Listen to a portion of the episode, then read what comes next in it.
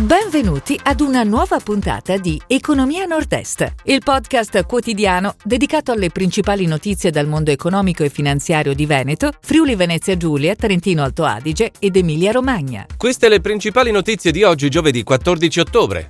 Prelios, nuovo impianto logistico da 300 milioni. Lumberjack chiude il 2021 a 32 milioni. Finest, varia plafond di 10 milioni per l'export. Traffici, ripresa per i porti del nord Adriatico. Amazon, operativi i centri di Udine e Vicenza. Banca Ifis stacca dividendo del 2019. Torna a Vicenza l'ottava edizione di Cosmo Food. Prelios, nuovo impianto logistico da 300 milioni. L'azienda milanese ha raggiunto un accordo per lo sviluppo a Vigasio, nel Veronese, di un nuovo parco logistico su di un'area di sua proprietà. Si prevede la realizzazione di quattro edifici a uso logistico di circa 200.000 m2.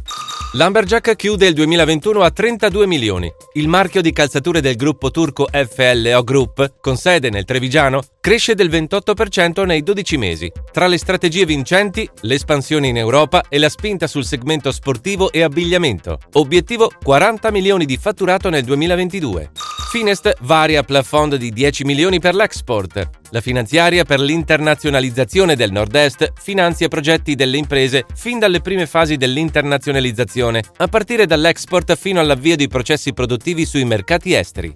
Traffici, ripresa per i porti del Nord Adriatico. Secondo i dati di Assoporti, ottime performance quelle registrate dall'autorità di sistema portuale del Nord Adriatico orientale, Trieste e Monfalcone, trainate dalla ripresa degli scambi internazionali.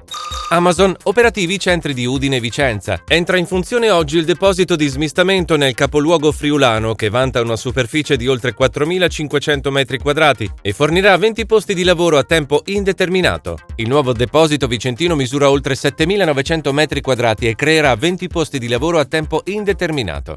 Banca Ifis stacca dividendo del 2019. In seguito alla rimozione da parte della Banca d'Italia dei limiti alla distribuzione dei dividendi, la Banca Veneziana ha deciso di dare esecuzione alla distribuzione del dividendo lordo unitario relativo all'esercizio 2019 pari a 1,10 euro per azione.